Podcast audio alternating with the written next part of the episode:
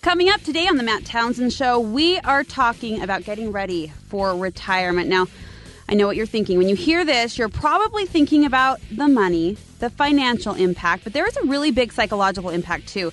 It's exciting, it's a little bit scary, and guarantee it will be an adventure because we feel like it's safe to say you haven't done this before. I'm Brooke Walker, filling in for Matt Townsend today, and we will be here to walk you through this topic and get the experts' opinions, all this and more right after the news. This is Sam McCall for Sirius XM 143 BYU Radio. Newly released court documents revealed today the Newtown, Connecticut shooting took just five minutes. Over 150 shots were fired during that time. The documents also show the shooter had a large stockpile of weapons and ammunition not used for the attack.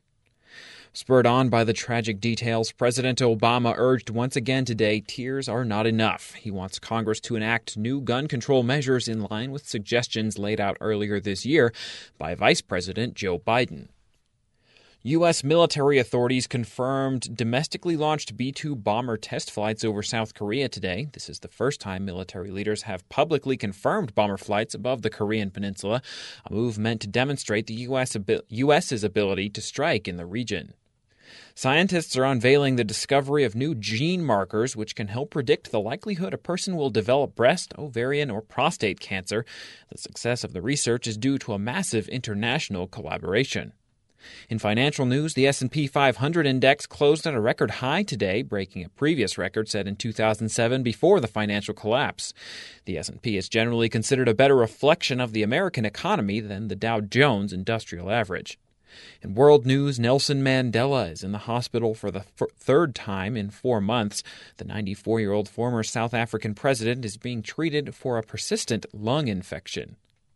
The United Nations has approved a new intervention force to help bring, bring stability to the Congo. Skirmishes with rebel groups have plagued the African nation since the mid 90s. However, the brigade will only be established for one year. And banks in Cyprus are now open after a 12 day closure, which gave the European Union time to broker a $13 billion bailout package. However, withdrawals are still limited to just over $380. That's the news to now on Sirius XM 143 BYU Radio. I'm Sam McCall.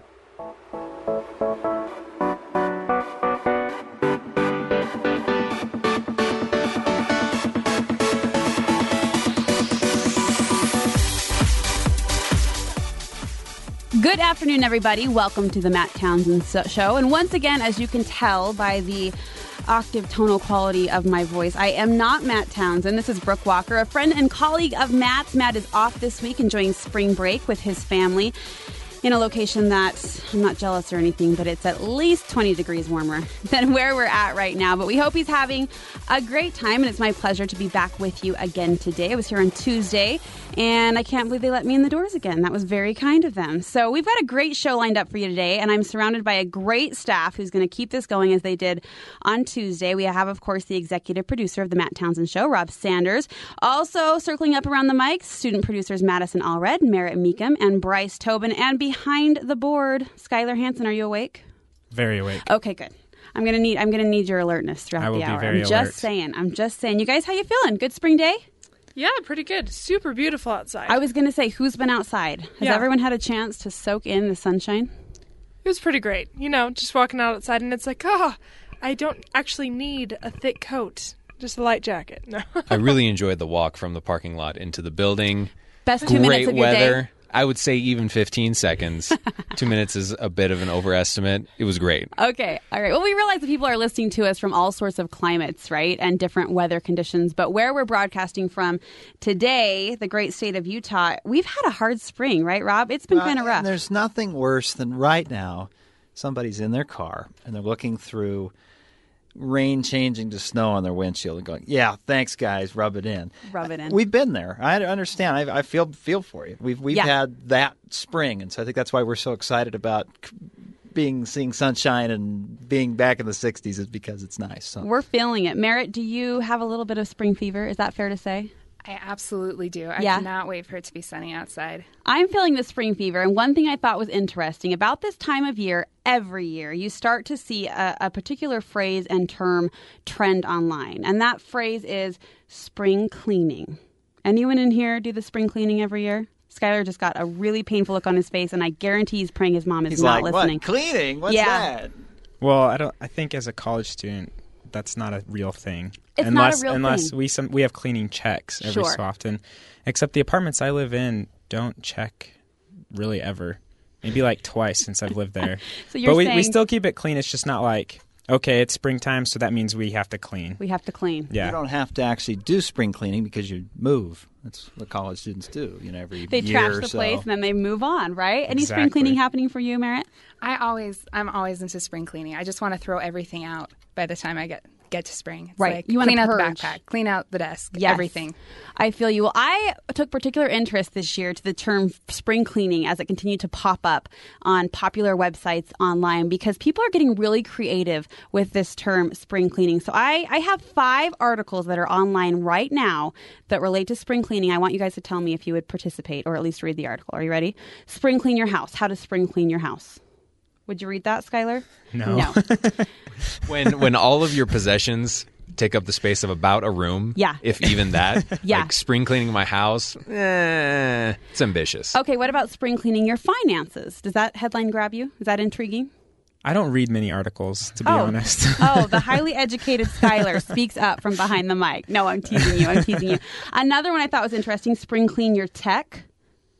Spring clean your technology, your inbox, your emails, your text messages. Would you ever go through and purge and clean out? Delete all your Facebook friends. That's Rob's idea of Facebook Spring Clean Tech. Okay, Spring Clean Your Coffee Maker was another article that's online right now. Again, kind of a stretch for the term spring cleaning. The one that caught my attention, probably the most though, was the article titled How to Spring Clean Your Soul. What do you think? A stretch on that one?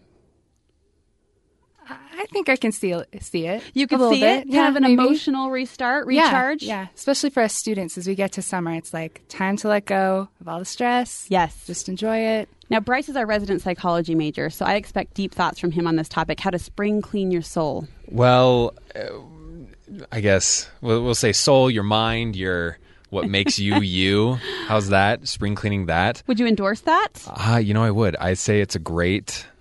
There's a great uh, making it sort of a tradition, sort of a point in the year where like you take the time to like take inventory of what you have, what you need, what you don't need. Yeah. And maybe go see a doctor for, you know, a therapist or something, which I always encourage because people are like, therapists are silly. Why do that? And then we have problems down the line. So, spring cleaning, getting in there and taking care of that, absolutely. talking it out. And it's interesting because I think a lot of people would say, okay, I kind of do that in January, right? With New Year's resolutions. I don't feel motivated, as motivated in January as I do in spring. When the weather starts to change, the temperatures, the warmer temperatures start to set in. I think that's motivating for people. Absolutely. It's there's the warmth, the the good weather, Yeah. the reason to get outside. You know, exercising in January is kind of tough when you leave your place and it's too cold and you just want to go back inside and stay in there and not do anything. You want to hibernate? Hot cocoa, right? Hot cocoa. We're coming up on spring break. I'm talking to college students. So, any fun plans, really quickly, before we dive into today's topic? Any fun spring break vacation getaways in your future? we don't really get spring break here. It's no non-existent. spring We're break. the- You get a couple days off, don't you? BYU believes in academics. ah, I seem to recall as a student here we got at least two days off. No. We get Easter off, but that's on Sunday, so we normally get that off. we, we always have that day off. All right. Well, I am surrounded by educated and exciting student producers today. No, you guys, I'm just kidding. I'm just kidding. Spring break around the corner for a lot of people. So there you have it. Five ways to get your spring clean on if you feel inclined to do so. Now, today's topic of the show, we've got a good show set up for you today. The topic itself, a little bit heavy. We're talking about how to get retirement ready. What is the first thing that comes to your mind, you guys, when you hear the word retirement? Rob, what do you think of? Age 84. 84? Well, if you think about it, 20 years ago, the retirement age was 62. And Yeah. Now it's like 67. And I'm hearing a lot of people talking 69. So if it goes up about 10 years every 20 years, then by the time I retire, it'll be like 84. That's pretty good math. Merritt, what do you think about when you hear the, the term, the phrase, the word retirement? Get ready for retirement. Admittedly, that's just so far in my future. I Mm-hmm. don't know that it crosses my mind very often.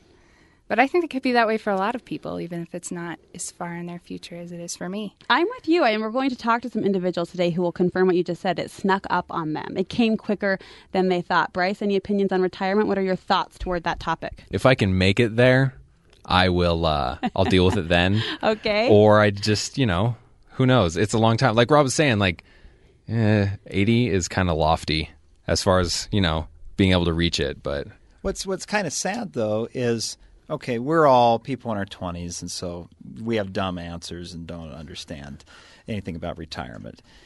But I talked to my dad, who's in his fifties, and it wasn't until practically it was like last week was the first time ever he started to talk about his retirement Yeah. and how much money was in his pension and his 401 and whether it'd be enough and what year he could retire.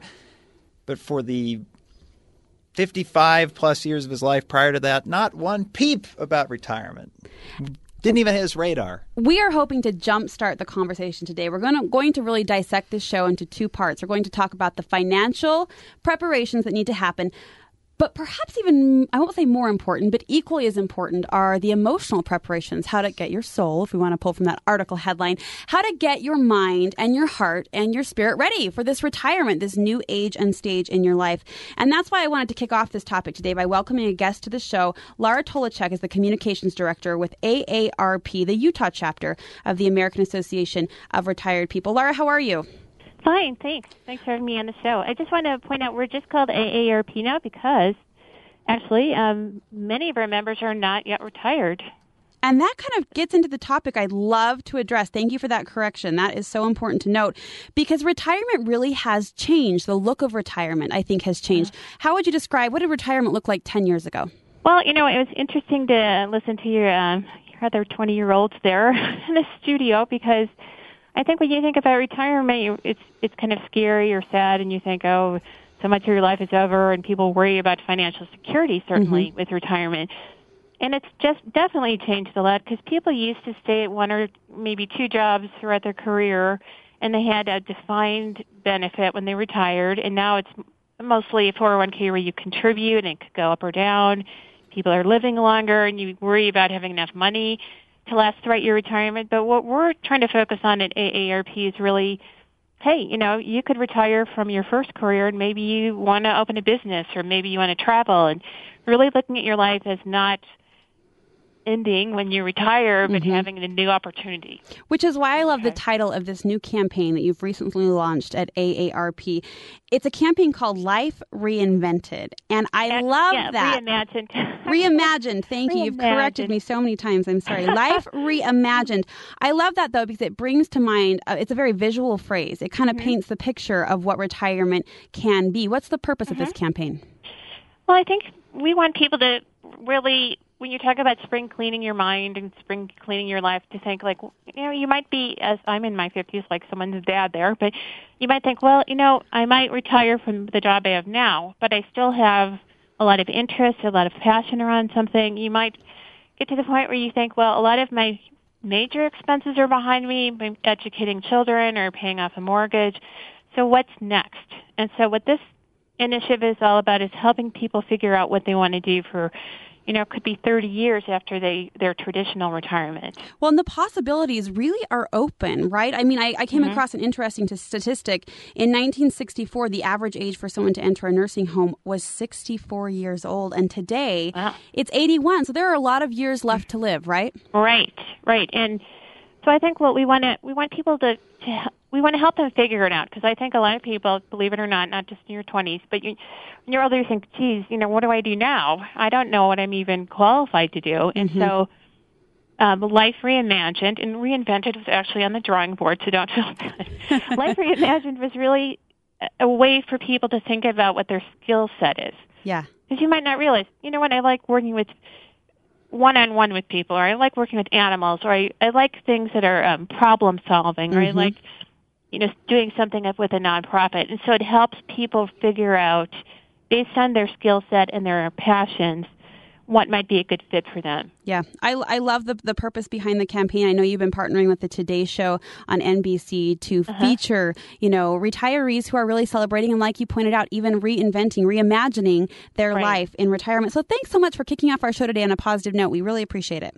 Sure. Well, thank you very much. Nice to me. chat with you, Laura. Thank you. And we'll direct you also to the AARP website. I was perusing that yesterday, and it's an excellent resource. Really, some fresh, cutting edge content and resources to help people ease into that new life transition. And grateful to Laura for kicking off the show, as I said, on a positive note. We want to have some fun with this topic. Again, we're going to be breaking it up into two different sections how to get financially prepared and also how to get emotionally prepared. That's what we'll tackle next. How to get emotionally prepared for this new life age and stage. That when the Matt Townsend Show returns on Sirius XM 143 BYU Radio.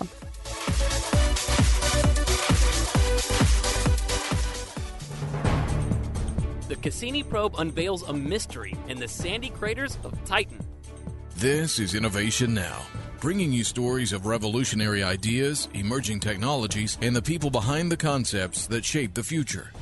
When is a moon totally unmoon like? When it's Titan, one of the moons of Saturn. Titan is huge, about twice as big as Earth's moon. It's the only moon in our solar system we know of that has an atmosphere. And what an atmosphere it is! A smoggy orange haze of hydrocarbons that rains liquid methane into tarry lakes of primitive gasoline. The surface geology isn't what you'd expect either.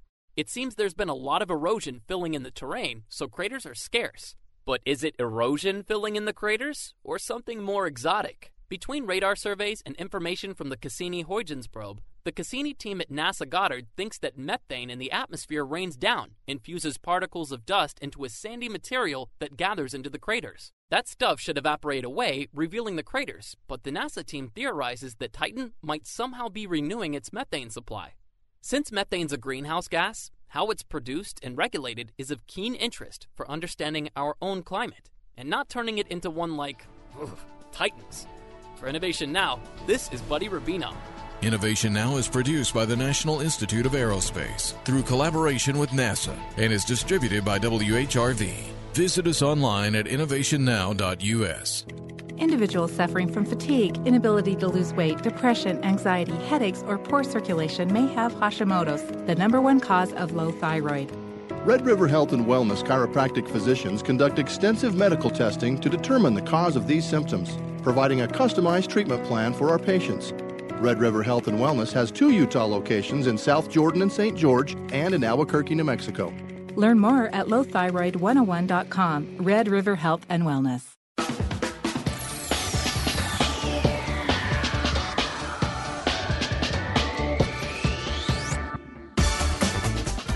Welcome back, everybody, to the Matt Townsend Show. I'm Brooke Walker, filling in for Matt today while he has a few days off. Gave him a few days off to enjoy spring break with his family. I was texting him a little bit yesterday, and they're having a great time, spending a lot of a lot of minutes by the pool. And I know those kids are keeping him active and busy, so we wish him a good week off. He'll be back next week. You're stuck with me today, but I'm sure glad I'm here. We've got an interesting topic we're throwing on the table, dedicating this show to retirement. Now, before you say, "Whoa, whoa," that doesn't relate to me. That title of this show today, Get Retirement Ready, you might be in your 30s, in your 40s. Well, the point of this program today is to prove it's never too early to start thinking about retirement. So we asked the question, how many years away from retirement are you? Are you five? Are you 10? Well, if you work in a workplace, you don't have to look far to find retirement advice. There are senior level employees at every company, including right here at BYU. I'm excited about retiring, but yet at the same time, I'm also nervous about it. I probably didn't start really planning for a retirement as far as the income goes until I was about 50. Well, you don't think about it because by that point you, you're sort of hitting stride and uh, feeling good about everything you're doing. And then I started putting more money away because it seems so far away. You know, people will come up to me and say, "Are you, ex- are you happy? Or you, are you, or sad?" And I said, "A little bit of both," because there are a lot of people I work with that I've enjoyed, and there are a lot of people I will continue to enjoy, and I won't see them on a regular basis. Retirement never meant going home and sitting in a rocking chair. Uh, it was doing something different. I work part time at a public radio station because I found that I couldn't just give up the career that I had for my whole life, the feeling of maintaining the identity that I've grown up with. And I'm not employed now, but I'm very busy, probably busier than I was when I was going to the office every day. I, I play in a community band and I, I'm having a small part in a stage musical.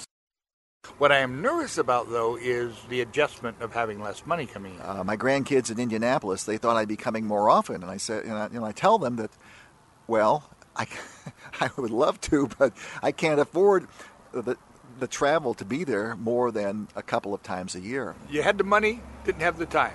Now I got the time, don't have the extra money. Thinking about it and being prepared so that it doesn't sneak up on you. It reminds me of the time that I when I was in school. That all of a sudden I got ready to graduate and I said, "Oh, I'm graduating. Now what?" and that's almost what I've done with reserve. I, I kept thinking, well, yeah, I'm going to retire sometime, but I don't have to worry about that yet. Because when it sneaks up on you, then it really is a surprise. I think it's much more difficult. It's it's not an easy transition anyway. I don't think. I mean, I kept putting money in 401k and I kept doing some other things, planning for retirement, but I never really fixed in my mind what I'm going to do. But um, I'm enjoying retirement. I it was something that I didn't think about until uh, it really just about came about, and then I figured that it was time to uh, time to hang up that part of my life and transition a bit. But when when Wes retired, when Wally retired, when a lot of my friends retired in the last several years, I'm kind of going. I don't know how long I'm going to hang on, but then I just sort of kept going and going and going because I just didn't know what else to do with myself. That sets the stage for our topic today, getting retirement ready. I sure appreciated the candid responses of those individuals kind of reflecting on their pending retirement. And again, whatever age you are, it is in your future. So we're hoping to help you get retirement ready today. Now, the big man has just entered the studio. We've got Don Shaline. He's a station manager here at BYU. First of all, thanks for letting me fill in this week. It's been so much fun. It's been fun having you here, Brooke. You've got a great team. Don't we, though? You do. We really do. You know, you think that it's all Matt that he's so talented. No, no, he's he's just uh, you know really when you get him off the set, he's just a little squeaky guy that never says anything. It's the crew here that really puts it all together. This is when I hope and pray Matt's listening so right now. Matt, he's in California. He can't hear any of this. We got to keep him humble, right? we got to keep him humble. No, we're Yeah. grateful you joined us today because being the station manager here, you oversee, I know, a lot of college students, but you're in a different age and stage of life. How would you paint that picture? Well, now, first of all, if I could say that as one ages, you you don't think of yourself as getting older. Mm. It's see, I'm still in a rock and roll band, and I'm 18 years old or whatever. You you just don't seem to have the. Uh, you know what other people see when I look in the mirror. I go, "Whoa, who brought the old guy in here?" You know, but that's unfortunately that kind of mindset can stay with you. Uh, it did with me as far as uh, what do you do to plan for retirement and things Mm. like that you feel like you're going to be working forever and that you're going to be getting a paycheck or whatever, and that you know that why worry about that kind of stuff. But now that it's getting closer, um, and I see you know people that I know that retire or uh, uh, my parents, for instance, as uh, they have gone into that stage and and uh, what they need to do to budget or to maybe cut out doing something or other because oh we don't have that kind of income now. Mhm. It starts to hit home. Now, I, I am going to play my manners right. I'm not going to ask your age, but I'm going to ask at what age did you start thinking about this? When did that Well- mind worm enter your brain? There, there, there is a combination of things. One is that fortunately, I worked for a couple of companies that just kind of automatically did like the 401k, the IRAs, different things like that. They kind of just said, hey, it's here. You really ought to just, you know, automatically do it. And so I did a few automatic things, Mhm. fortunately, because they started working for me, even though I wasn't thinking, oh, you know, I, I I wasn't consciously doing any real type planning. Right. Um, but the age that it hit me where I thought, man, I've only got so many more years left. I got to make the most of this because I plan to be healthy and live a long time after I'm not, you know, at a at a job. Um, that was maybe fifty. Okay, around yeah, 50. It's kind of that. uh, I think fifty is a big one for when you go, whoa, five, Sure. oh, whoa. That's the the old age, isn't it? You know, it's, It's that life check. yeah, it kind of is. Well, let me ask you this. If, if I were to ask you to summarize in one word your feeling toward retirement from where you are now, because you're young, you're healthy, you're Yeah. kicking it. Are you Oh, kidding yeah, me? It's so far down the road, but if you were to summarize it in just one word as you anticipate retirement, what's your one word feeling that you would summarize it all up in? Not. Not. Not Well, happening? Yeah, well, it, and and I because I need more words and I'm Okay, use them okay, right now fair if I may. fair enough. Um, that uh, I've actually thought that for a while is that I am lucky enough to be in a job that I really like. And you're good at it. I mean, you can you. tell the I- passion kind of. Evo- I mean, you, you can see you admitting that passion that you can tell you're in, in, a job that you enjoy. That's kind of you to say. I, and I, I urge everyone who possibly can get in a job you like because I don't want to retire. I, I'm not one of those kind going, man, I just can't wait for the weekend because I can do anything but work at that job. Mhm. I look forward to coming back. I, I have all these projects I'm working on. It's kind of like, okay, when I get back, I can work on this and that. And uh, so I hope I can keep that same type of employment and enthusiasm and everything going as long as possible because I'd still like to be be doing something like that. My my main concern is that I will just get so crotchety and boring that everybody around me will be saying, "Please go home." No, I don't Please. think I don't think that's going to happen. I I would uh, not that I am putting words in your mouth, but I sense you as someone who will carry that same passion into whatever stage of life you're in at the moment. Fair to say? I hope so. I, I really hope so. Especially if they let me keep doing my rock and roll show. That we have a little rock show here called Through the Garage Door. Yeah. Plug plugging for the show. Plug away. Uh, it's your and- station. You can yeah, plug away as much as you want. it's not exactly mine. Well, Um, okay. but uh, the uh, you know you still get to play, you still get to do Yeah. some fun things. So, um, did that answer the question? That did. You Okay. did it so well, and you kind of set it up from a first person perspective. So we appreciate that personal opinion. Thanks so much. Well, you're welcome. And again, Thank thanks you. for letting me hang out this week. We love you being here, and uh, I, I'm enjoying listening. So It's been so fun. Thank see you. you. All right, that was Don Shaline, again, the station manager here at BYU Radio, kind of giving us his thoughts and feelings uh, about retirement, about the years to come. And again, for him, it's farther down the road, but for many people, it's just around the corner. Now we are pleased to welcome to the Matt Townsend Show a special guest. Jack Tatar is joining us. He is known as America's Safe Retirement Coach. Jack, how are you? I'm doing great, Brooke. Thank you so much for having me. We're grateful you're joining us. This topic sometimes feels a little bit heavy, but you really put a positive spin on it and encourage people to look toward retirement with a smile on their face. I, I do. I do. I, I think that retirement is really the time that you've worked hard for. It's the time when you can realize all those dreams that you've worked really hard for. So I've tried to put a positive spin on it. There's been some negativity around the word retirement, but I try and put it in the context of really this is the next stage. This is something that you've worked hard to enjoy, and now I'm going to give you the tools to enjoy it to its fullest. I've really enjoyed, speaking of enjoyment, I've enjoyed reading excerpts from your book over the last couple days, preparing for our conversation today. Uh, Jack has a book, Safe for Retirement The Four Keys to Safe Retirement. It's really informative. I think it's really motivating. And one thing I found interesting about your book, Jack, you actually break down different personality types. I want to tick through these quickly if we can, and you can maybe give us a summary of what this particular retiree looks like. First, you, you categorize a group of retirees called the overwhelmed. Right, and this is actually the the largest percentage of people um, who are coming in and and coming into retirement. These are the people who really kind of look at it and they're scared. They're just kind of like, "Oh my God, what is what is ahead of me?" And typically, these are the people who really need to spend the time and look at the financial aspects of this because their concern is, "Am I going to have enough money to retire?" Mhm. It's usually the first thing you think about but it's it's for those people who are overwhelmed and scared about it it's really doing the mechanics of writing down what you need what you have and really understanding whether or not financially you can retire The next group you identify as the resilient. Who is this? well these are these are the people who are you know i say are kind of pragmatic and grounded um they'll they kind of believe they're going to they're going to get through retirement you know a lot of people are saying look i can retire but i can still work you know, maybe I'll go work at Walmart, maybe I'll go work at Starbucks. If Uh-huh. I don't have enough money, maybe I've done some good in investments and things like that.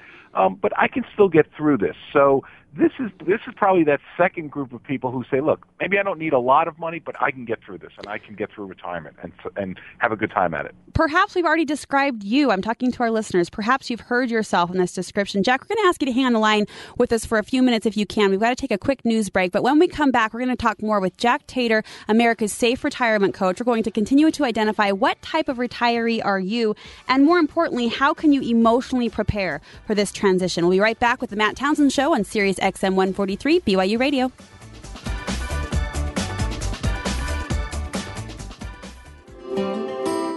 Here at BYU Radio, we want to create shows that connect with you. So if you're listening to one of our talk shows and hear something that resonates, call us. We want to hear your questions, opinions, and stories. Our toll free number is 855 Chat BYU. That's 855 242 8298. We would love to hear from you. Again, our toll free number is 855 CHAT BYU. Call in and share.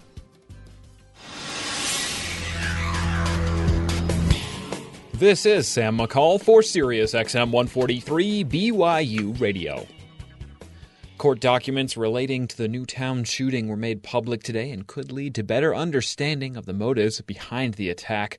The release also shows the entire attack took only five minutes. In response to these new details, President Obama urged once again today tears are not enough. He wants Congress to enact new gun control measures in line with suggestions laid out earlier this year by Vice President Joe Biden.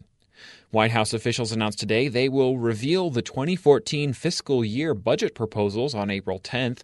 Republicans have been criticizing the administration for taking so long to make recommendations. U.S. military authorities confirmed domestically launched B 2 stealth bomber test flights over South Korea today. This is the first time military leaders have publicly confirmed bomber flights above the Korean peninsula, a move meant to demonstrate the U.S.'s ability to strike in the region at will. In financial news, the S&P 500 index closed at a record high today, breaking a previous record set in 2007 just before the financial collapse.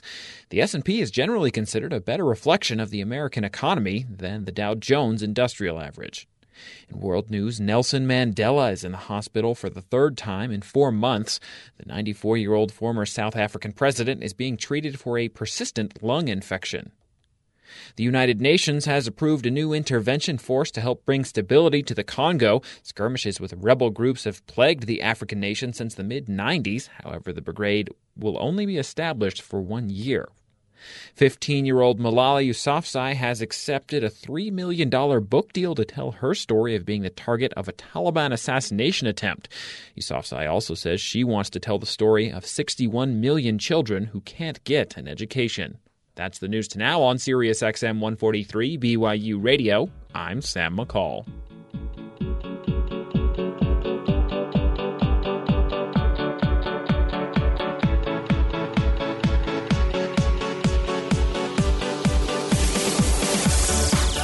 Welcome back to the Matt Townsend Show. I'm Brooke Walker, filling in for Matt today on Sirius XM 143 BYU Radio. The topic of today's show: Get retirement ready, and we are so pleased to be joined on the live phone line uh, by Jack Tatar. He is America's Safe Retirement Coach. He has a great book out, The Four Keys to Safe Retirement. Also, a very helpful website, is saferetirement.net. Jack, we were just talking before the break about the different types of people you identify in your book, the different groups of people heading into retirement. We talked about those who are a little overwhelmed. We talked about a group you call the resilient. The third group you call the iconic. Who are these people? Well, the iconic and actually the fourth group, the savvy, they're somewhat similar. The iconic, now you think about those people who are retired that you know, this group is are those people who probably have a pension.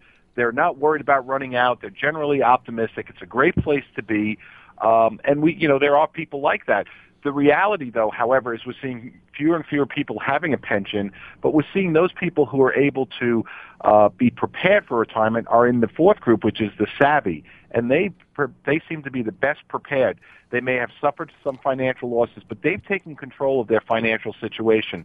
They may have invested more conservatively, and they're more financially prepared in good spirits. They're living the dream. Um, those those are really the people I hope who have read the book and have been taking a lot of the uh, retirement things to heart, uh, and they're living very well. The fifth group you identify as the distracted. That doesn't sound good. Well, it's I'm not sure that it's not good. I think it's I think it's a lot of us. I think that the research bears out that this isn't the largest group, but it is really the people the group of people who kind of just it's it's flying by the seat of your pants attitude towards retirement. It's kind of like that guy in the commercial who wants to have a gazillion dollars for retirement. Uh, you're kind of flying by the seat of your pants. Are you prepared? Do you have a plan? If you don't, you really need to do that. So if the distracted are really the people who need to sit down and take a look at this and say, this is something I really need to prepare for. I want to talk to you a little bit about emotional preparedness if we can, because so often the focus is put on, you know, being financially ready, which we're going to talk to a financial expert a little bit later on about some things you can do now to save up and stock up for retirement. But emotionally, Jack, does retirement sometimes take people off guard? Oh, absolutely. You know, you've got to remember when you retire, you know, the the beauty of it is that you get to live out all those all those things that you've dreamed about. The reality, though, is that you're going to lose friends and family. There are going to be very emotional times that are you're going to have to face in retirement, and it becomes very important for us having to deal with this. So, so what I talk about in my book, and, and I feel it's so important that I feel it's one of the keys to a safe retirement, is to take a look at your attitude and all of these emotional aspects, um, to learn to to learn how to deal with with when tragedy hits you or when bad news hits you. And it, I I encourage people to take a look at their spirituality, just their whole attitude about of how they think and how they feel, and perhaps how they're prepared to help others. It's a very, very important thing because what we find is those people who have tragedies in their life, the ones who survive it and are most resilient are those who have a positive attitude and have prepared themselves for dealing with these types of things. So, really, step one is a visual, visualization exercise of sorts, kind of visualizing what your life will be like. And is there some goal planning there too? I mean, visualizing what you want your life to be like? Yeah, I think so. I think this is a very important thing. And when I talk to people about transitioning to retirement, I really tell them, look, you've been running around your whole life. Take a quiet moment, sit down, and what I'd like you to do is think about where you want to be when you retire. That first day of your retirement, where do you want to be? Where do you want to be that first year? And really think about it. And and don't just limit it. Dream dream about five, ten, twenty years ago, 20 years from now, and what's going to make you happy. So I think it's very, very important. But what's very important here as well, Brooke, is not only visualizing it, but writing it down. I think it's very important for you to write down your goals, dreams, and what some of your desired outcomes are. It becomes very important because what we want to do is we really want to start to put together a plan for what our retirement's going to look like. You also encourage everyone to plan a trip. It's a straightforward piece of advice. What does planning a trip actually do for us emotionally and psychologically as we ease into this next stage? Well, I think it's I think it's a great thing to uh, to celebrate the transition because I think the reality is you're gonna your whole life is going to change now. Work is you're not going to have going to work. So everything's going to change. So I recommend to people after they go through the processes of visualizing, writing things down, and taking a look at their physical, social, emotional, and spiritual growth, then go out and take a trip. Go and enjoy yourself because your life is going to change. And it's probably a good thing that you mark this transition with a very good trip, maybe a trip to a place that you've always wanted to go to. But it's all about celebrating and it's all about getting your dream life going. I'll tell you what I really appreciate about your approach, Jack, and that is it's easy, I think, for people to try to rah rah, if you will, around retirement and, and pump up the positive, which don't get me wrong, I'm all about the positive, but you also acknowledge, as you've discussed, there will be some moments of pain and transition. What's the key to fighting through those moments of sadness or even of loneliness and really pushing forward to a happy retirement? Well, I think spirituality plays into it. And, and I think what we find with a lot of people who get older, they start to think about uh, what their beliefs are and, and where they feel, you know, just what their spiritual growth and spiritual life is all about. And what I've seen is I've seen a lot of people kind of explore and kind of extend themselves spiritually to get a better feel for what they believe. And those beliefs can really help you out. But you mentioned a very important thing that, that needs to be considered here is as you get older and as you are in this retirement stage, the loneliness is a very key thing. The most, one of the most important things you can do about retirement is build and nurture your social structure. It's very important for you to have friends and family around you because that will help you emotionally to get through the troubling times as well as to enjoy the good times that you'll have in retirement as well. And how vocal should we be about the dreams that we've imagined, visualized, put on paper? Should we share those with our social circles, our family, our friends? How important is it to bring them into your retirement plan? Well, I think it's very important to bring your uh, to bring your family into it, and and I think a lot of people will do a lot of traveling and will do a lot of their new lives with their friends and their friends around them. So it's okay to share what you want to have happen to you in the future. You may find that you may have some other friends that say, oh, you, you'd like to do some bird watching? That's something I've always wanted to do as well. And you may have a partner to go and do these types of things. But it's very important to bring this up to your family as well because you need to be very clear, and this is probably a whole other show about just the need to really sit down with your family and explain to them what what you want to have happen to you in retirement and talk to them as partners in this process as well. So to have them understand that, you know, you may be going on this trip that may sound scary, but you want them to understand this is something you want to do and you've always wanted to do. So you don't want pushback from them, you want support from them. So discussing this with your friends and family, there's a lot of rewards for doing that. You have some great advice, Jack. We're so glad to bring you into today's show. I want to make sure our listeners are aware of your website, a saferetirement.net. Personally, what led you into this field of retirement? You've since become America's Safe Retirement Coach. You're an expert in your field. What led you there? I'm curious. Well, it's interesting. I probably five years ago I would I would have never been writing something about retirement. I I'm a market researcher and I've done a lot of research in the area. But the reason I wrote my first book was actually out of the tragedy of losing my parents within six months of each other. And and what I learned from that is that people when they're retired, the focus typically is on finances. Do we have enough? Financially. And what I recognized from my parents' situation is that they also needed to have a social structure and they needed to have some of these emotional aspects in con- consideration as well, as well as the health aspects and the need to involve the family in all the planning. So basically, out of that tragedy, came my first book, Safe for Retirement, The Four Keys, because I wanted people to look at those four aspects of retirement. Um, and since then, I, I think I've, the book has been well received. My uh, met with a lot of people, talked to a lot of people, and have given a more of a holistic approach to retirement than I think people have been looking at in the past. I think it's welcomed. I think it's a breath of fresh air, if you will, in this topic of retirement. So thank you so much for spending a few minutes with us today. I thoroughly enjoyed our conversation.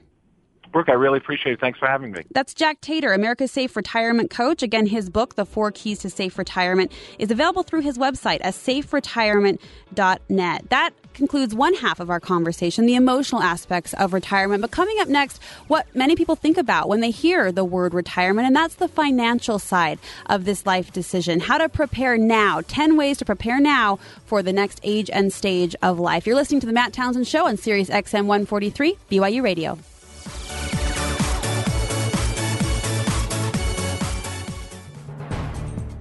Learning to see and understand air pollution is what the Discover AQ mission is all about.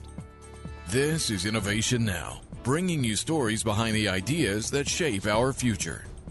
NASA has a satellite in development that will park itself in geostationary orbit above the U.S. and provide a full coast to coast detailed look at U.S. air quality through the daytime hours. Thanks to modern sensors and advances in processing, this satellite, called TEMPO, will be able to monitor and report air pollution levels across the nation, critical information for people with health issues, first responders, hospitals, schools, and the transportation industry. Before Tempo can go to work, however, we need to teach it what to look for and to discriminate between pollution high in the upper atmosphere and air pollution down near the ground, where it affects people. A NASA project called Discover AQ is gathering and interpreting that information, targeting the San Joaquin Valley in California, an area with frequent air quality problems. The mission takes samples and observations from ground stations, tethered and free balloons, as well as high and low altitude aircraft to build up a 3D database of air quality conditions. The models built from this survey will make Tempo's future atmosphere observations and particularly its pollution forecasts more precise than anything that came before. Innovation Now is produced by the National Institute of Aerospace through collaboration with NASA and is distributed by WHRV. Visit us online at innovationnow.us. What do you want to know? Kim Power Stilson has a whole list of things she wants to learn about. On her show Talkworthy, she invites you to join her as she interviews expert guests, learning new things along the way. It doesn't matter if the subject is a serious thought provoker or just plain fun. If it's Talkworthy, Kim will cover it. Talkworthy airs Mondays, Wednesdays, and Fridays at 3 p.m. Eastern here on Sirius XM 143 BYU Radio.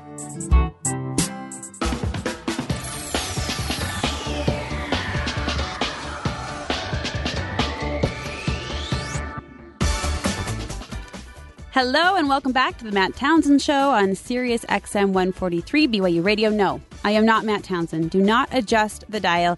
I'm Brooke Walker, filling in for Matt today. Matt, a good friend and colleague of mine. I worked for him many years in my day job as a lifestyle television host. So when he was out of town this week and asked me to fill in, I was so excited at the opportunity.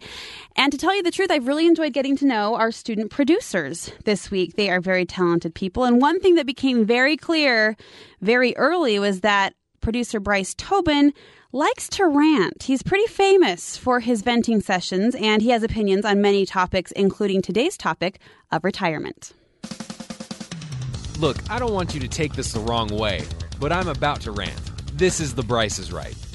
So let's pull apart the idea of an inheritance. Most of human history is filled with short lifespans. If you could make it to 40, you were in a very exclusive club. Somewhere along the line, we came up with the concept of inheritance to make sure our kids got our stuff after we kicked the bucket. Then people started living a bit longer, and someone got the idea for retirement. Think about it. You've worked for so long, then you just take a break and live off your labors for the rest of your life. And after that, your kids can have your stuff that's left over. It's a mutually beneficial result of both selfishness and generosity. What a wonderful achievement. But there's a problem nowadays. Retirement is still the goal, but we're living too long to retire like we want to. We hit the old and tired stage where retirement makes sense, but then we stay there for too long. Putting away enough to live for three or four years isn't quite as hard as saving up for 20 or 25 years. And then when you think about it, inheritance would have been pretty cool way back when. At my age, I would have already been getting my career off the ground herding goats or farming something. And then let's say my dad dies. He's not so old that he couldn't perform physical labor, and he hasn't lived long enough to have already used up all of his stuff. That same cycle continues. What a nice happy ending to that story. But notice how things have changed. People only plan for their retirement, not their retirement and inheritance. The inheritance has become something of an afterthought, sort of a, well, if it's there, then cool, but if not, don't worry about it. But today, I think inheritance is silly. Because we're living so long, by the time we give up the ghost, our kids are too old to really get any value out of what we leave behind. You hear a lot of people get up on their high horse about how they plan on being penniless right before they die, and then they leave us to assume they mean to give everything away, but we don't really know. I won't lead you around. I'll let you know exactly what I plan on doing. I plan on spending everything on myself. Do most people do when they turn 85? They celebrate the fact that they're still around. But that's boring. When former President George Walker Bush turned 75, 80, and 85, he went skydiving. That is how I want to live out the rest of my days. By that time, my money will have burnt a hole in my pocket for the past 60 years, and you know what? You can't spend once you're in the ground. The lazy, relaxing retirement was a pretty cool idea, and it got along well with the tradition of inheritance for a while, but I don't think they can get along much longer. And if that means I get to do more skydiving, you know what? I can live with that. All right, I'm out. And remember, don't forget to be awesome. He's out, but he's in. We've dragged the ranter himself. Bryce is in our studio right now. You had some strong opinions about that, my friend. You know, I I would love you see in the movies and you see the stuff like the historical documentaries. They make a big deal about the the patriarch on his deathbed. You know, talking about how he's giving his stuff away. But you know, I would love that. I don't think that's in my future. Let me just clarify. When you have a cute four year old grandson with big brown eyes looking you in the face and saying, Grandpa, will you buy me that ice cream cone? You're going to look at him and say, No, I'm going skydiving. I'm skydiving. All right. Okay. No, no He shame. can come with. Oh, very responsible of you. You can't do that with Very kids. responsible of you. So you're okay knowing, I mean, if your opinion stands, your parents are not giving you a dime. I'm pretty sure I won't get away with much. and and if it happens, if it happens, I'll be too old for it to matter. nice. And I think I think a lot of us might be in that boat. All right. I really enjoyed that. That was hilarious. Bryce, thank you so much. Kind of a lighter look at the financial side of retirement. We needed that smile. We're going to get serious now. Not too serious because our next guest is a lot of fun and she does have a fresh, bright perspective on the world of money, the world of finances. We're joined on the line by Amanda Christensen. She's a financial educator from Utah State University Extension Services. Amanda, how are you? I am wonderful. Thanks for saying those nice things about me. Well, you know I'm a fan of yours, and the reason is you make money and finances doable, manageable, and almost exciting. Well, I hope so. Baby steps. Any, everyone can do baby steps, right? it's manageable. Very true. You've taught me that. I imagine, though, as a financial educator, you get a lot of questions about the topic of retirement. Is that accurate? That is accurate, and all ages actually. So it's accurate. Do you find do you find people are preparing earlier for retirement now, knowing what's ahead? I feel like it's talked about a little bit more just because some of the traditional strategies for you know when we retire are not really available anymore but there's always more to know and it's always changing. So we have to kind of continually keep a conversation about it or else we can things can fall between the cracks and we don't want that And we could have a lengthy conversation about this topic because I know it's huge, but for the sake of radio timing, we asked you to kind of whittle down your advice to a top 10 list. Amanda Christensen, again, we're talking to Amanda Christensen, financial educator at Utah State University Extension Services. We have asked Amanda to put together the 10 steps to get financially fit for retirement. And I want to dive right in. You've got some great nuggets of information here. Uh, tip number one, you say, is to define your retirement. What do you mean by that? Yeah, so you probably have some idea of how you'd like to spend your retirement, and that's been talked about in some with some previous guests that you've had. And you might think the first question would be, how much money will I need? But you can't answer that question financially until you answer the question, how would you like to be spending your retirement? What are your goals in retirement? You know, so so defining your, what your retirement looks like to you which might be different than what mine looks like or than what someone else's looks like.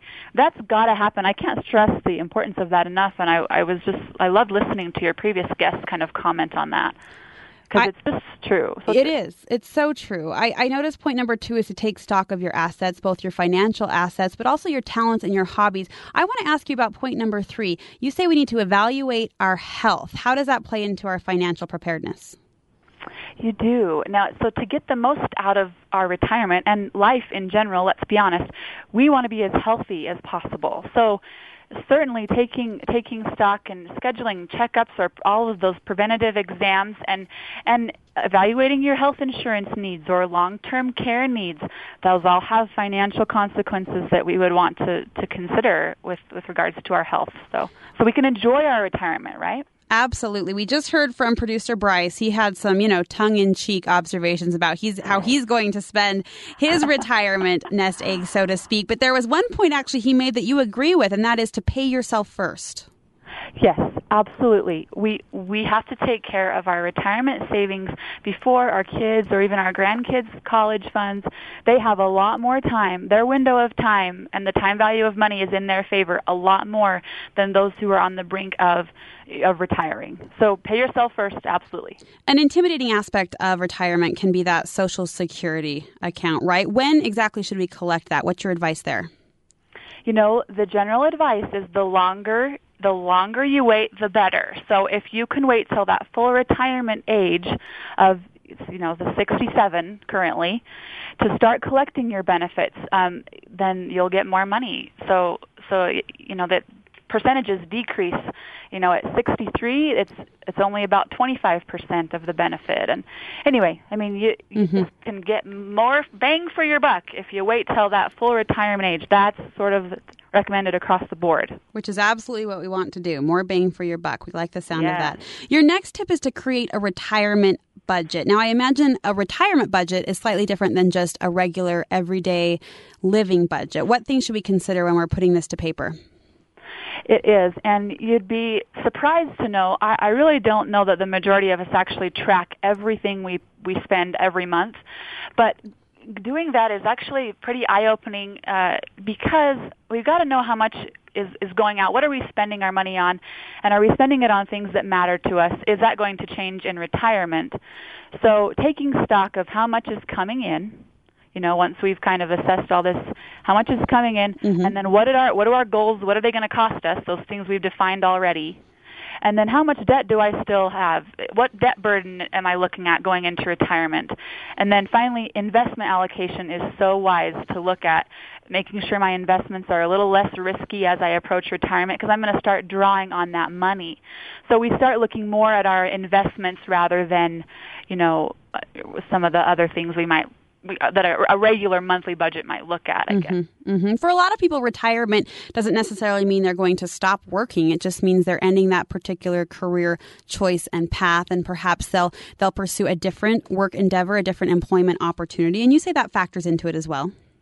Absolutely. I don't think our our jobs define us. They're so much a part of who we are. They're not the only part of who we are, but it's a definite contribution to, to society and to us. So we might want to leave the workforce and never look back, but others might want to enjoy a part-time job during retirement, and others might need to to, to supplement income.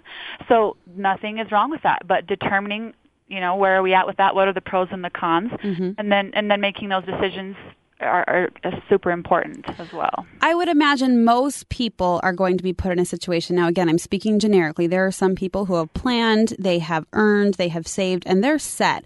But I think many of us will find ourselves in a position where we have to budget a little more carefully. And you say that's where you should really look at what expenses you can cut. Yes, I it's always a good rule of thumb throughout our entire life and guess what? It doesn't change in retirement, dang it. so so not so much a matter of what we have to go without as it is a question of what am I spending my money and my time on And are they the things that really matter to me? And if that's the case, then what can go? Yeah. What am I not what do I what can I do without so that I can enjoy these things that I don't want to do without? I, I think if you look at it that way, it's a lot easier to find ways to cut expenses. And as you work with seniors, what are some examples of expenses they are cutting to make that retirement budget stretch just a little bit further? Well, I I just wonder if some of our, you know, some of them might enjoy being out active a little bit more because they have this time during the day. What do you know? So maybe our cable, you know, paying for all of those cable channels isn't as applicable anymore. Maybe eating out becomes more applicable as we're, you know, associating with friends and, and family and have more time to spend with them. So maybe we'd rather spend our money there. So those are those are just some examples. Any financial advisor, financial educator will tell you to plan for the expected. Now, now the catch here is when you ease into those retirement years, there are some unique unexpected situations that you say we have to plan for. There are, and are you know are certainly are are we adequately adequately insured across the board because there are still things that can go wrong with a, a home or an automobile or our health, but by all means there are things so still having an emergency fund to fall back on is is still applicable in these retirement years because uh, there's there's really nothing else, if you will. Yeah, yeah, maybe even more applicable, really, at this maybe. stage of the game. Uh, as far as paperwork, you know that's where I get overwhelmed. I've shared that before the paperwork, the actual documentation of the finances. But you say that aspect can't be overlooked when it comes to planning for retirement. You have to look at that will. You do, and it might not be. It, it's an important it's an important form of financial protection that people maybe overlook because they don't view it that way. But legally, this is an enforceable document that will, uh, you know, delegate your wishes regarding how you want your property distributed, and it can be updated or revoked at any time. Uh, but the nice thing is, is once it's out there, it's it's out there, and and certainly take the time to talk with your family about it. Don't don't write a will and tell no one about it. I mean, wills aren't for you when you're alive. Right, you know? right, right. unfortunately that's just the way it is. So so have a conversation. It might be a difficult one but it's take a baby step and just talk about one piece of it with one somebody. I don't know but yeah but for sure start there and, and realize that that really is a form of financial protection for you Absolutely. And like you said, despite the awkwardness or the discomfort that might come with that conversation, the idea of that particular topic, it's so important to do. So we appreciate you jump starting that conversation for us today. I don't know about you, but looking at this topic has kind of got my mind going a little bit. It, I, I'm starting to think a little bit differently. Would you agree? I, I yes, I agree. I, I think it's never too late or too early, really, to talk about this stuff with with a spouse or with children, with even grandchildren. I think it's just been a great day of some valuable information. Well, Amanda, thank you so much for playing a part in our program today. We really appreciate it. Absolutely. Anytime. Thank you, Brooke. That's Amanda Christensen, financial educator with Utah State University Extension Services, sharing her top 10 steps to get financially fit for retirement. Obviously, finance is a huge aspect of retirement, something people anticipate, even are intimidated by. So hopefully those baby steps, as she put it, those chewable chunks of advice will really help you no matter what age or stage of the game you're currently in. Well, we're not done with this topic. Coming up, what to do with all that spare time. The opportunity opportunity to volunteer has never been more open. So we'll speak to an expert about some volunteer opportunities that can keep your time busy as your schedule frees up a little bit more in that world and of, of retirement. You're listening to the Matt Townsend Show on Sirius XM 143 BYU Radio. We'll be right back.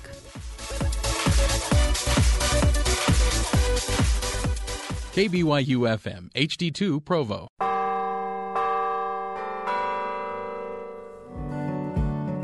Parenting has never been an easy task, and in today's world, it can be harder than ever. That's why Richard and Linda Eyre are dedicating their lives to educating parents and strengthening families around the world. Find out what Richard and Linda can do for your family. Monday, Wednesday, and Friday at 6:30 p.m. Eastern on their show Eyres on the Road. You're on Sirius XM 143 BYU Radio. Talk about good.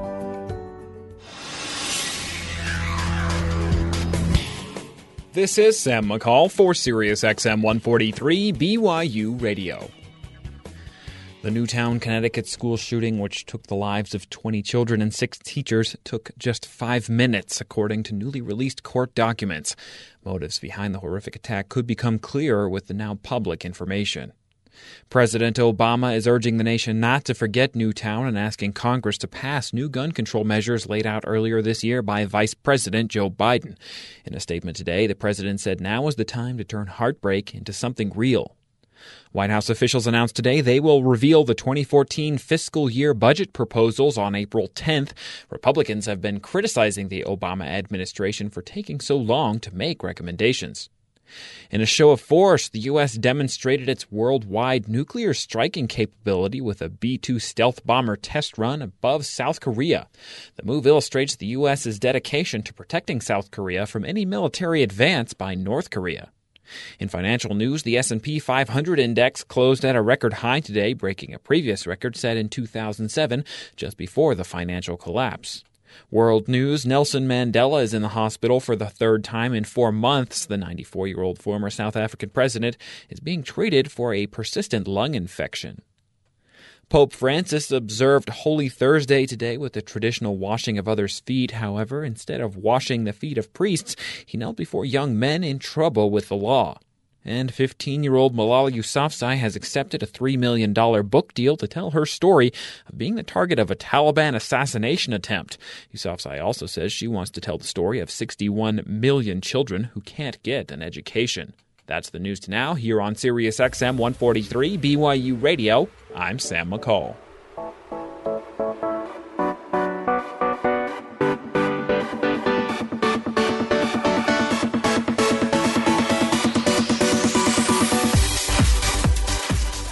Welcome back, everybody, to the Matt Townsend Show. I'm Brooke Walker, filling in for Matt today. Don't you worry, don't you fret. He will be back next week with his fun, candid humor and his great relationship topics. So we're glad he's able to enjoy a couple of days off, a whole week off, actually. Lucky guy.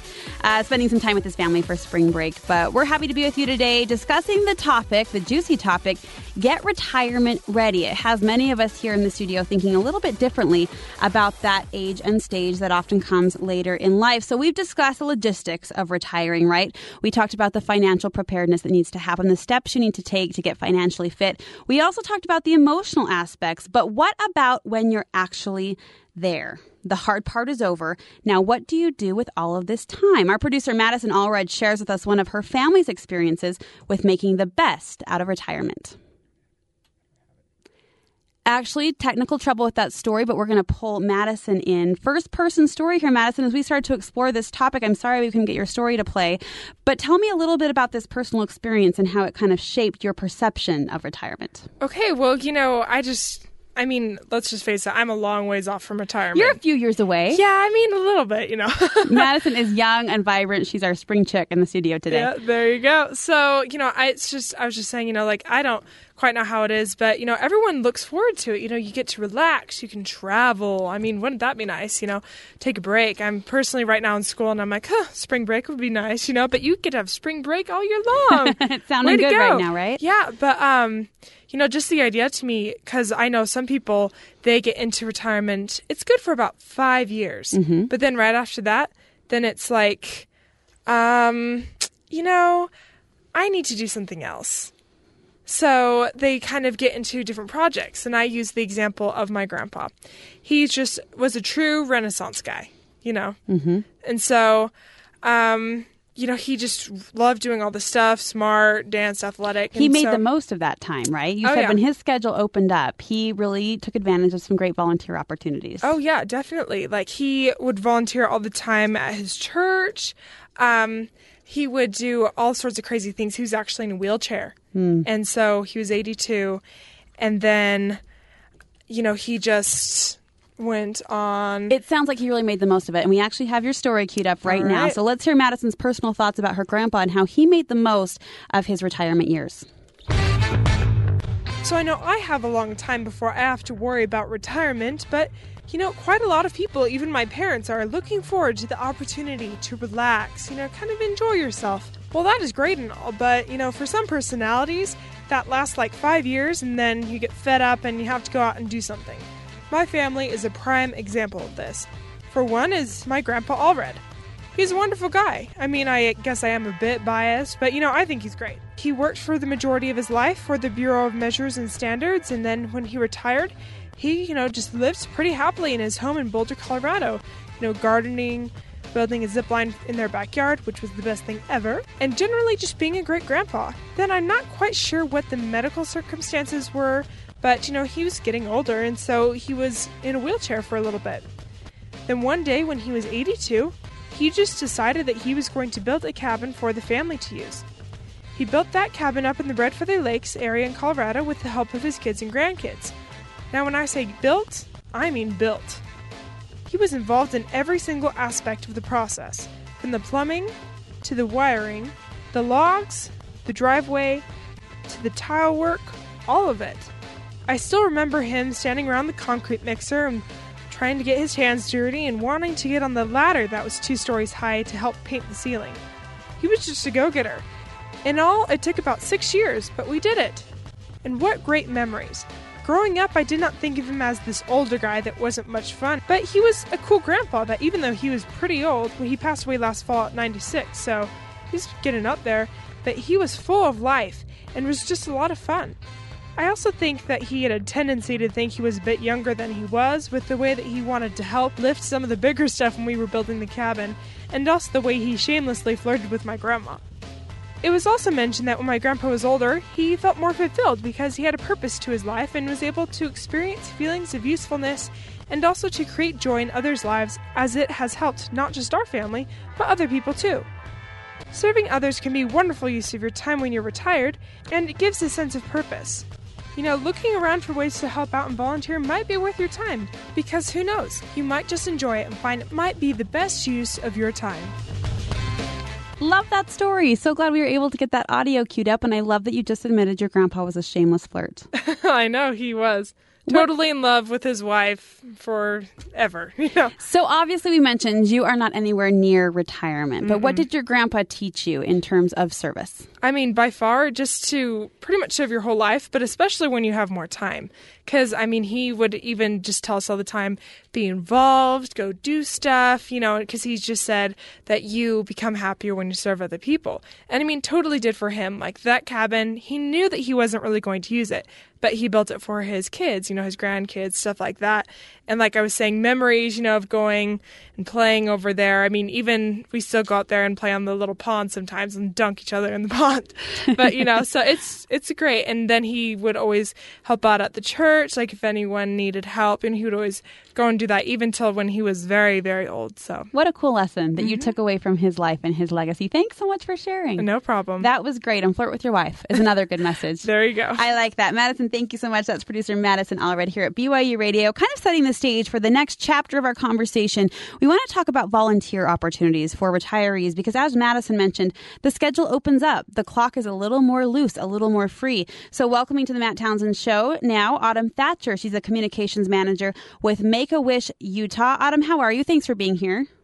I'm fine, thank you. Thank you so much for having me. No one knows volunteerism more than my friends and the good folks at Make a Wish. This is what you do each and every day is to serve and to give back to your community. And you've identified some other ways that retirees can perhaps use that time to do just that, serve and give back.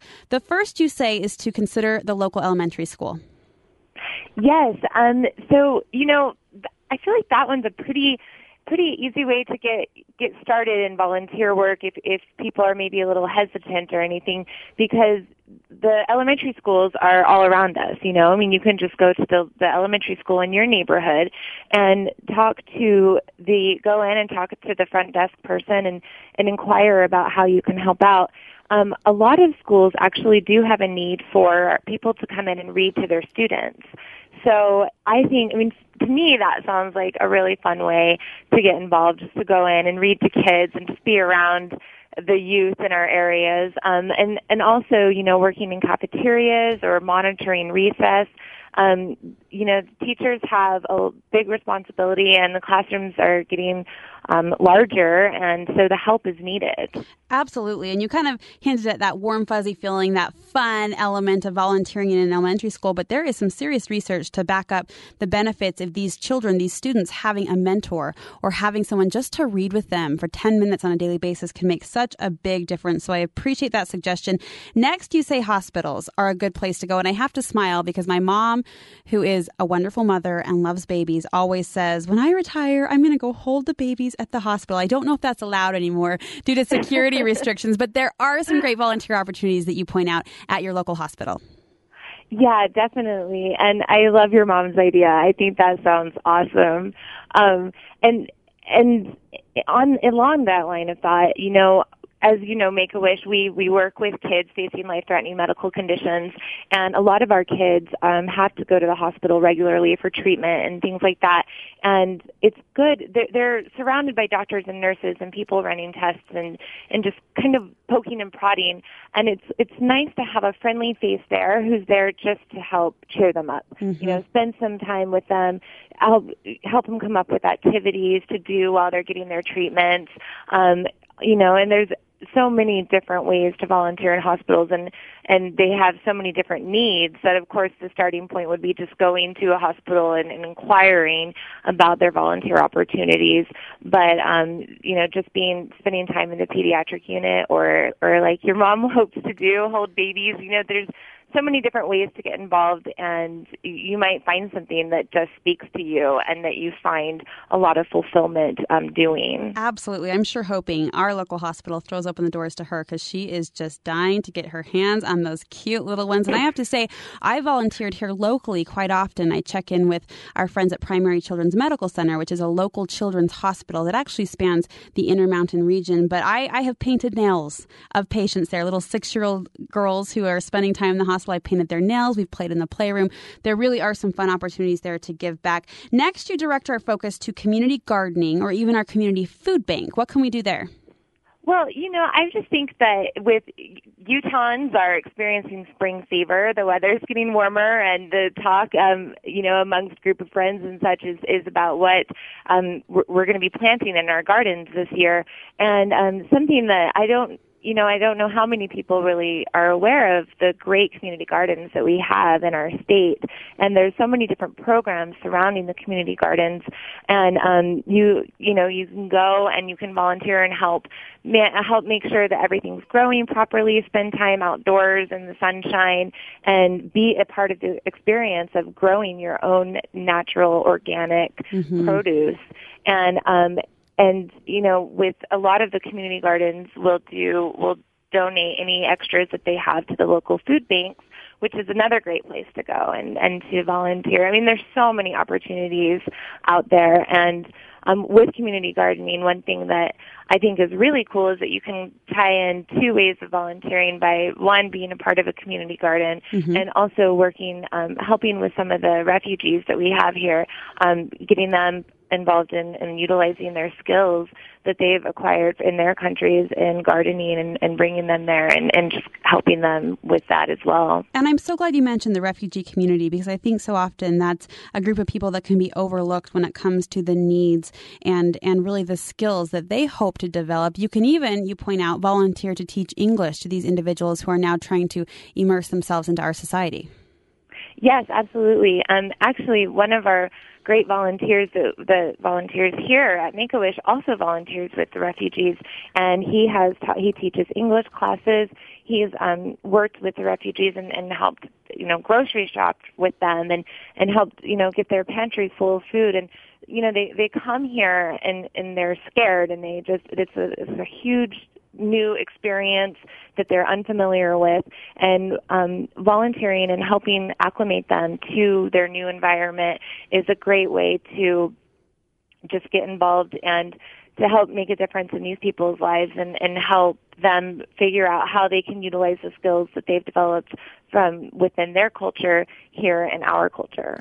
All great volunteer opportunities, Autumn. And before I let you go, I do want to ask you about Make a Wish. Obviously, you represent the Utah chapter. We're broadcasting now to a national audience. I know there are many other chapters around the country people can get involved in. You do such amazing things. And so often, I think we see the end result of these wishes. We see children granted trips to Disneyland, or we see them being able to pair up with their with a famous athlete or one of their favorite movie stars. But what can people do on a local level to get involved and support Make a Wish? Yeah, you know, Make a Wish uh, on a national level, like you said, has every chapter. Um, we thrive off of our volunteers. I mean, we we wouldn't be able to do the work that we do without our volunteers. And um, there are so many different ways to get involved. Um, for with Make a Wish, from becoming a, a Wish granter and working directly with the Wish kids and their families and helping them go through the Wish process and have that wonderful Make a Wish experience to volunteering to come in and work the front desk and answer phones or being a, a wish ambassador and going out and doing check presentations or speaking on behalf of make a wish or um, being a, a wish magician and, and helping facilitate some of our events that we host. And here in, in our Utah chapter, we have our um, an evening of wishes gala happening on April 27th at the Rail Event Center. And you know we're looking for volunteers to help us um, make sure that, that that event goes off beautifully. And we need help setting up. And we are looking for people to help solicit um, silent and live auction items. So there's so many ways. I get asked that all the time. You know, people want to know how they can be a part of Make a Wish, and there's so many different ways from getting heavily involved in being a wish granter to just coming and volunteering that and to help make an event happen. You know. I'm such a fan of your program and all you do to help these these kids help their dreams come true. So thanks for tapping into those volunteer opportunities, letting us know what's available, not just with Make a Wish, but in our community at large. I know Make a Wish has a website, Autumn. What is that? So if people want more information, they can go check it out. Yeah, absolutely. Our website is utah.wish.org. And um, people can also give us a call at 801-262-WISH, which is 9474. Well, thank and, you so much, Autumn. We're so grateful you spared some minutes with us today to talk about this and kind of open our eyes to the volunteer opportunities that are out there. Thank you so much for having me. I really appreciate it. It's been nice to speak with you. Likewise. That's Autumn Thatcher, Communications Manager of Make a Wish, the Utah chapter. But of course, as Autumn mentioned, chapters all over the country, and they do such great things for the kids in our communities. So we encourage you, if you have some time, if you're in that retirement stage and you have some minutes to spare during your week, to volunteer at one of those facilities Autumn mentioned the elementary schools, the hospitals, the community gardening centers, or the food banks, or the refugee English classes that are going on. So many ways to make good use of your time and find fulfillment in those later years. Hey, coming up, the nine year old philanthropist, what we can learn from his efforts. That's next on The Matt Townsend Show.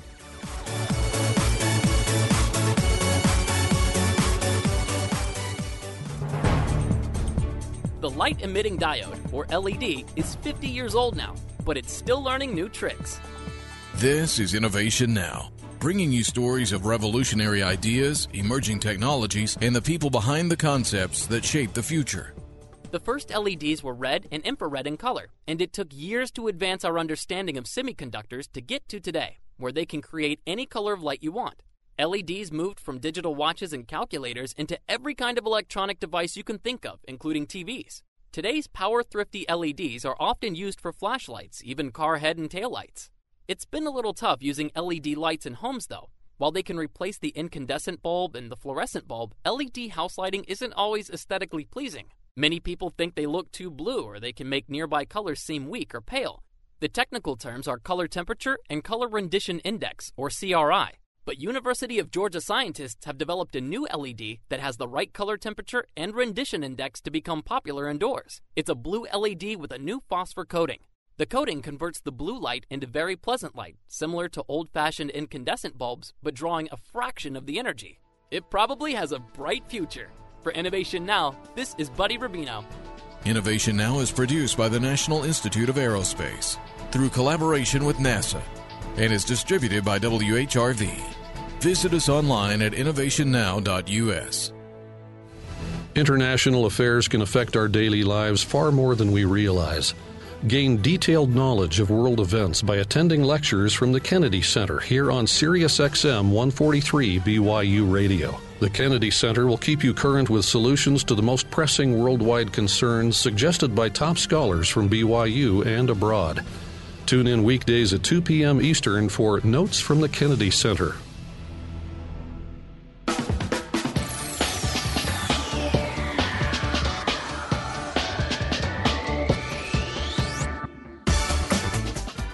Welcome back to the Matt Townsend Show. I am not Matt. I'm so sorry.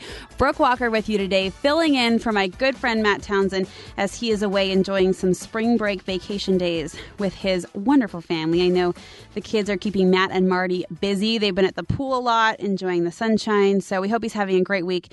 He will be back with you on Monday. It's been my pleasure, though, to join you this week. And I hope you've enjoyed today's topic Get Retirement Ready. So many resources that we talked about. I want to run through just a couple of those with you in case you're just tuning in.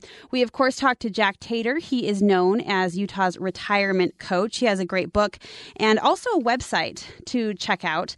And again, his name is Jack Tatar. He gave us some great advice on how to get emotionally prepared for retirement. So many emotions that go into that transition. Also, we had the chance to talk to Amanda, Amanda Christensen from Utah State University Extension Services. She gave us a top 10 list of financial things to do.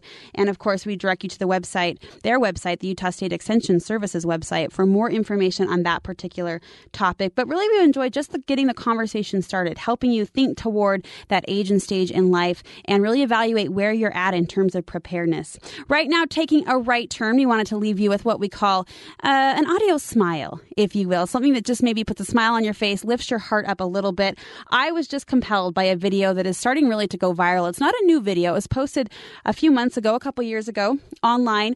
It's received thousands of hits so far, but it's picking up steam right now as the person behind this video is really pushing his passion forward, and that passion is to help other people. I want you to meet nine year old Zach.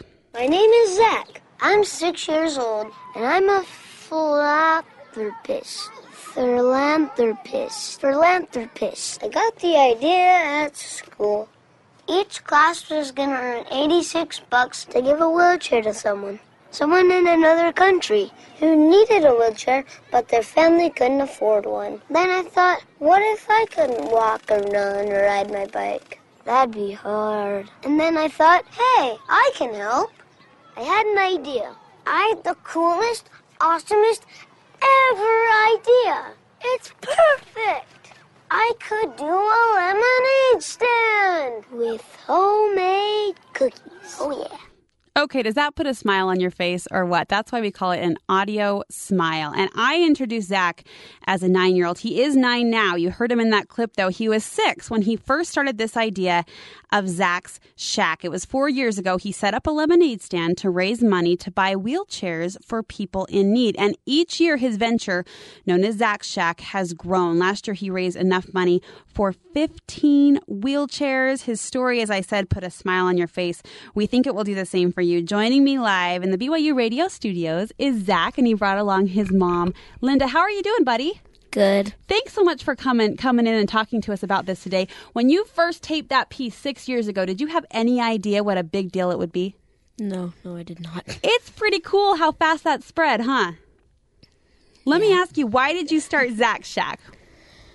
Because my whole school was doing a thing that each class was trying to earn $86 to buy a wheelchair. Mhm. And I thought it was really cool. So I went home to my mom and said, Hey, mom, let's do a car wash and lemonade. And she's like, Okay, maybe not a car wash. Let's just do cookies. no, no car wash. We're going to keep it simple, that. Linda. Scoot right up there to the mic. So when he did come to you and say, "Hey, I want to do this for somebody else," Linda, what was your reaction as a mom? Um, my reaction was more, I don't know, but I want you to be involved and help out. But I don't know that we are.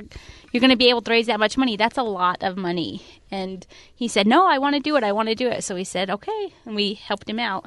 So I keep calling you Linda. I'm Yeah, so sorry, okay. Nancy. I am so sorry. Linda, Nancy. So sorry. Linda's I have a great name. producers here who are keeping me on on track. Please forgive me no, for that's that. fine. I was you just say went he, with it. He also it was 21 wheelchairs last year. Good correction. Corrections all around. Oh, Nancy, all right. seriously, so sorry. No, you were so okay. gracious with that. Okay, so he comes to you with this big goal, and you say, "Don't know if we can do that, but we'll try." We'll But try. You And did reach the he goal. He did. He did it, and he he's not stopped. Every year he wants to do more and more. So we're pretty proud of him. Now, Zach, I'm going to ask you an official question. Are you ready? I'm putting on my official voice. What is the secret to a successful lemonade stand? Well, first you have to have a good cause. Okay. Then you have to have a good stand. Mm. And you have to have good cookies. And that's the key. You deliver on those cookies, right? Yes. I hear they're amazing. And you're going to want to go on YouTube and Google Zach's Shack. Look that up on YouTube to see his stand because his stand is also pretty cool. I understand you've had some pretty cool customers as well. Who's visited Zach's Shack? Um, I've had Austin Collie, Tom Holmoe, Chad Lewis, and then a couple BYU players: Richard Wilson, Ross Apo, um, Kyle Van Noy, and Taysom Hill. That must have been pretty fun. Those, that's a long list of names. And I understand you even offer curbside service. Yes. What does that mean? So, if people can't actually come over to the stand, I go over and ask them, like, what kind of cookies they want or what, like, how many glasses of lemonade, and then I give it to them. You he runs it deliver. right on over. Okay, you're watching this, Nancy, from a mom's perspective. You've got to be so proud of what he's accomplished. And I know you've helped out a lot along the way, so I'm not going to undermine oh your no, efforts. no. It's any mom would do it. It's just something it makes you proud just to know that he wanted to do this. And not that we wanted to discourage him the first year, but we were a little like, I don't know, bud. We didn't want him to get disappointed. That's Mhm. a lot of, of money.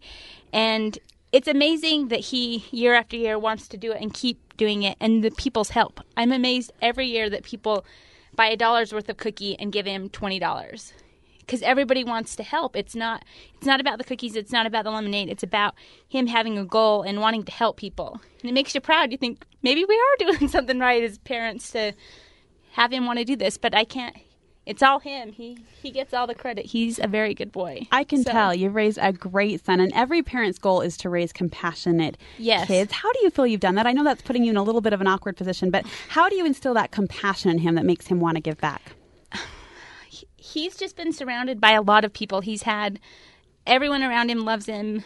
Lots of love everywhere he goes, and he just sees it. He's seen it his whole life that you put people first, and you love people, and you care about people, and that's what it's about.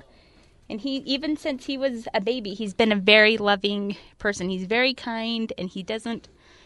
As mo- little kids get crazy and mad, he never got mad. He's a very loving, very wants to please you, wants to make you happy. He's he's a very good boy. Okay, Mr. Zach, what's the goal this year? I know locally here in Utah, you have an event coming up this weekend. You also have a website. We're going to make sure people hear that at the end of our conversation. But I want to know what is the goal this year? More than last year, so it's 22 and over. 22 or over. Do you think you can do it? Yeah. Oh my gosh, I have faith in you, buddy. You have really kind of instilled uh, a motivation in everyone who comes to Zach's Shack. So thanks for stopping by to tell us about it.